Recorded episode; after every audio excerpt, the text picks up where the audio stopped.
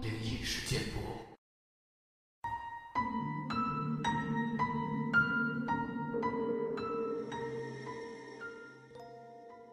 嗨，你好，欢迎来到今天的奇闻事件部，我是主播莫大人。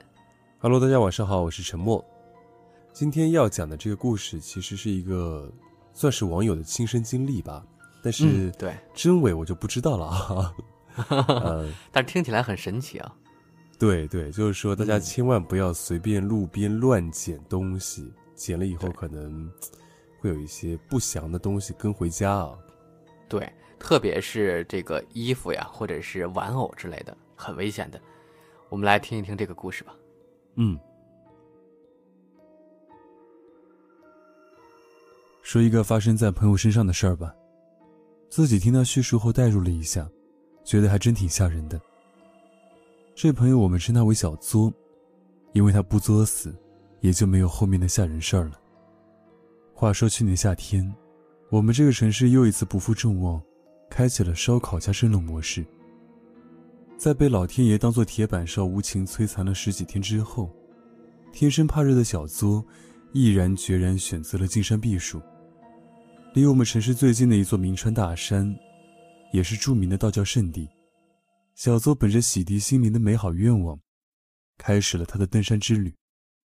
一路上登山的人很多，随着山势越来越高，游客们都沉醉于祖国的美好山河和大自然的鬼斧神工之中。可是，要么说小作这人脑子少根筋呢。别人登山为风景迷醉，好歹没迷了方向。小作这一醉却醉过了。等到他头脑清醒了以后，发现自己走到了一条人迹罕至的小路上来。这货也是心大，举止端庄，丝毫不慌。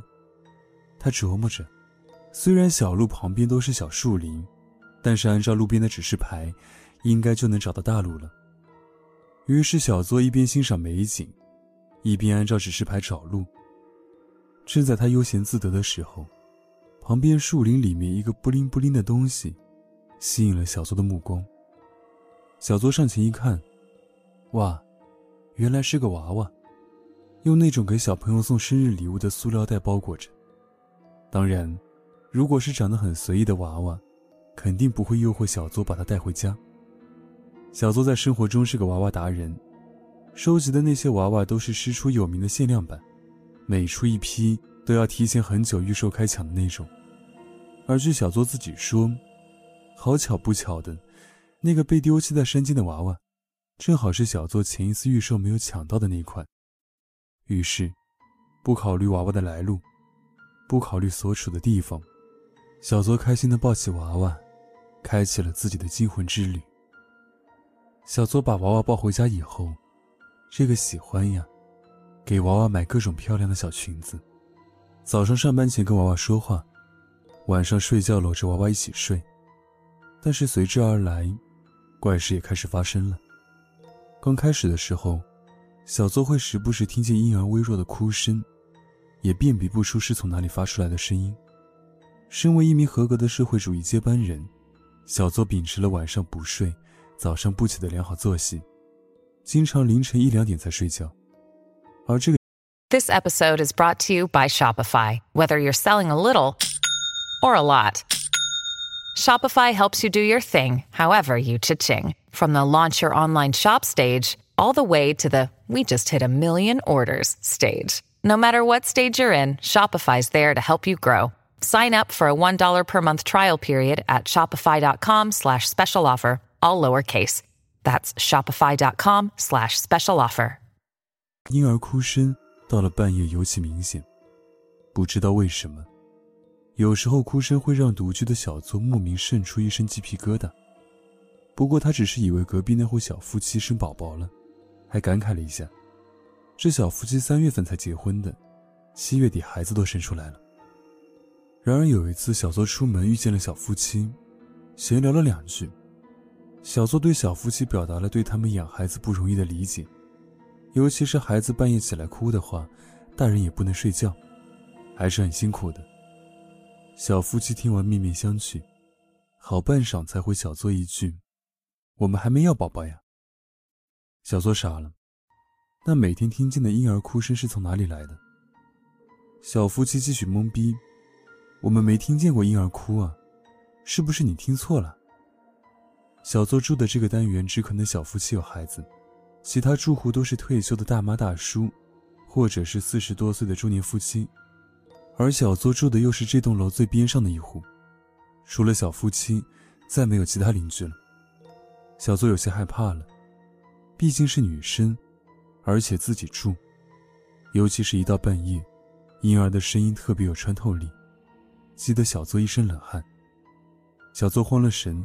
给他妈妈打电话，妈妈一听小作遇见的事情，就对小作说：“让他把平安符带着。”小作以前身体不好，妈妈专门去寺庙请过一个平安符给小作，高僧开过光，还是很灵验的。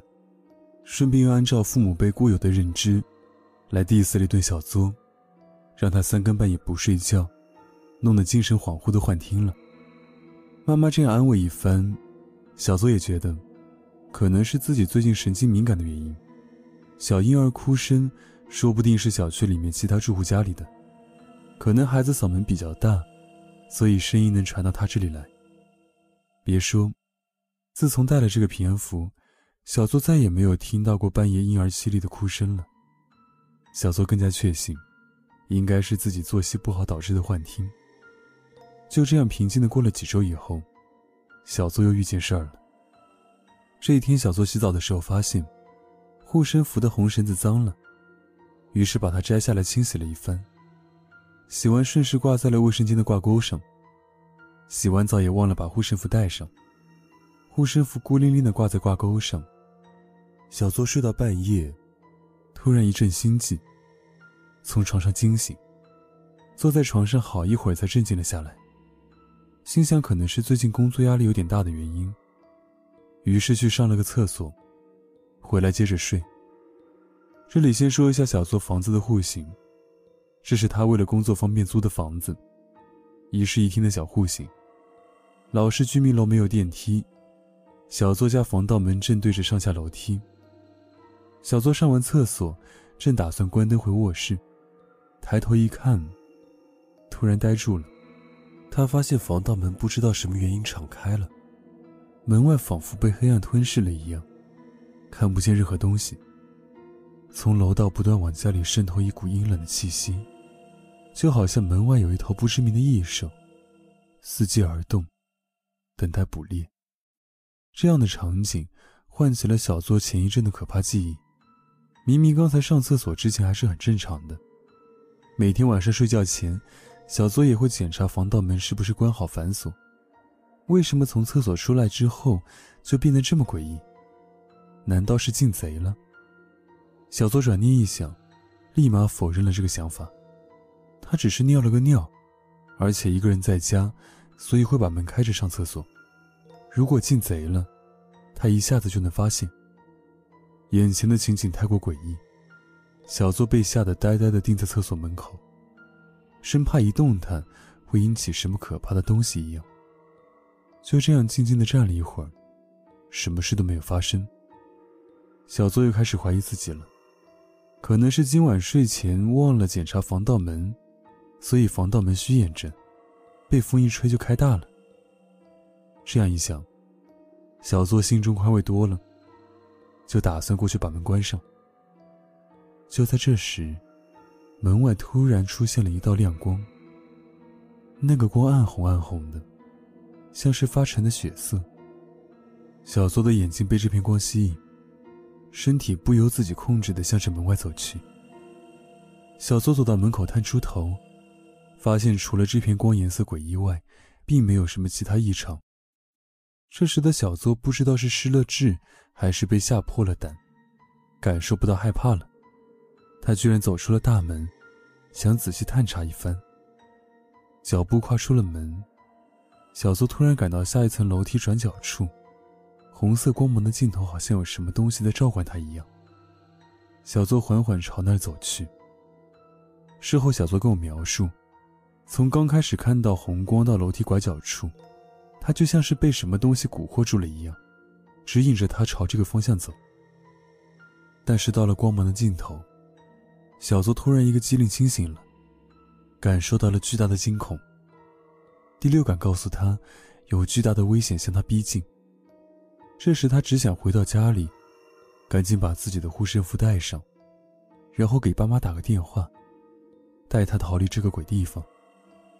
小作一个转身打算回家，接下来的场景，给他吓得几乎心肌梗死。就在他的身后，站着一个穿红衣服的小女孩，头发披散着，微微低着头，上半张脸像陷入了黑暗中。虽说看不见，又让人能感觉到原本是眼睛的地方，是两个空空的黑洞。小女孩一看见小作转过身看见她。冲着小作无声的笑了。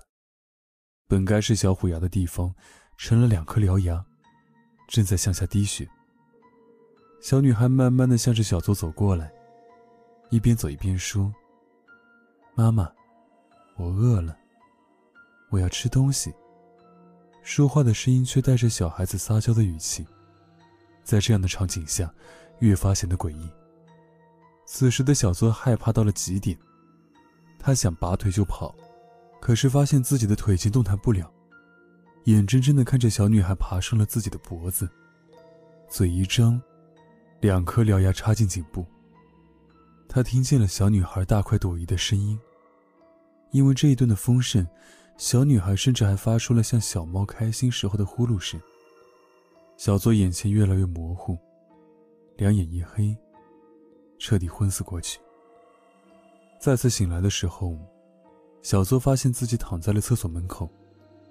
思考了好一会儿，才想起来自己刚才经历了什么。小作一脸惊恐地看向防盗门，却发现防盗门关得好好的，红色光芒、小女孩，这些通通的都不存在了。小作想，难道我压力大的在厕所门口晕倒了吗？做了个噩梦。正在他丈二和尚摸不着头脑的时候，习惯性的用手挠了挠脖子。突然，他摸到了脖子上好像有两个地方破了一样。他把手拿下来，发现手指有些血迹。他打算起身照镜子，确认脖子上的伤是什么，然后赶紧把护身符带上，给爸妈打电话求助。正要转身去厕所，余光突然看见了客厅沙发上有一丝异样。小作转头一看，自己从山上捡的那个娃娃，此时眼睛反射出红色的光，嘴角挂着一抹若有似无的微笑。小作这下彻底崩溃了，他也瞬间好像开窍了一样，明白前一阵子和今晚这些事到底是怎么回事。沙发上的洋娃娃对着小作笑眯眯的，他没有张嘴，可是小作就像是能听到洋娃娃的心声一样。他对他说：“妈妈，我刚才吃过饭，现在又饿了，我还要吃东西，好不好嘛？”小苏坐在地上，一边后退一边哭喊：“救命啊！你不要过来啊！”可是深更半夜的，谁又能听见呢？沙发上的洋娃娃眼睛里的红光越来越亮，眼看着小作就要被红光再次吞噬。小作突然想起来，护身符，我还有护身符。他转身想起来去厕所墙上把护身符摘下来，却发现自己的腿好像是被什么力量拽着，往洋娃娃的方向越靠越近。小作绝望了，叫天天不应，叫地地不灵，他的大好青春要被自己一时手贱贪小便宜给葬送了。不过有时候这人的命还真不好说。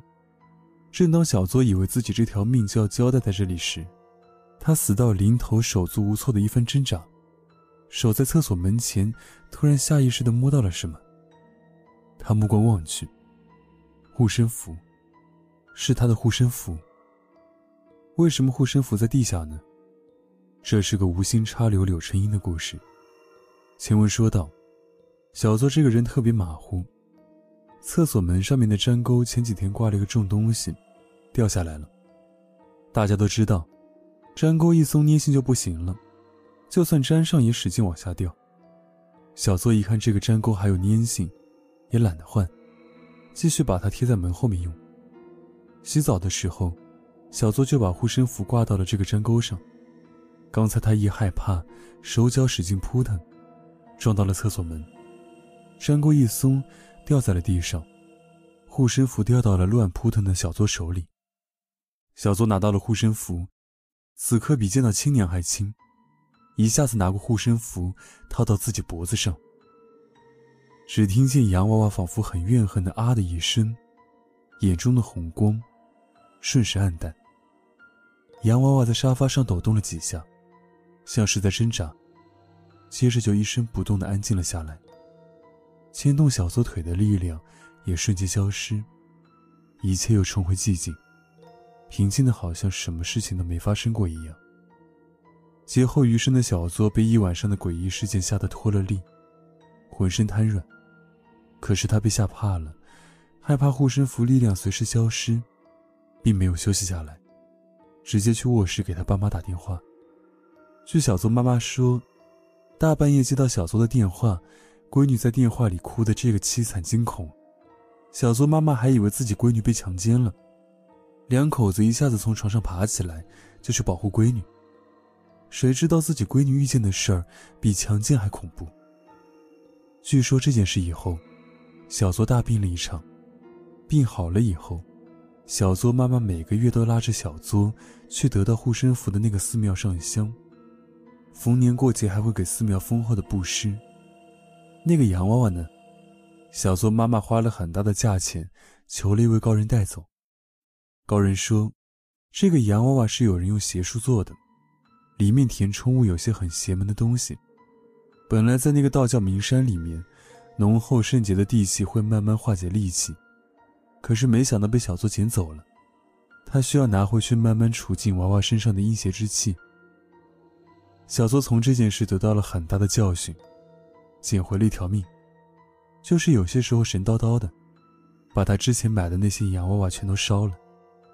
我说你可以去咸鱼卖了呀，这些洋娃娃都是普通洋娃娃，又不是邪物。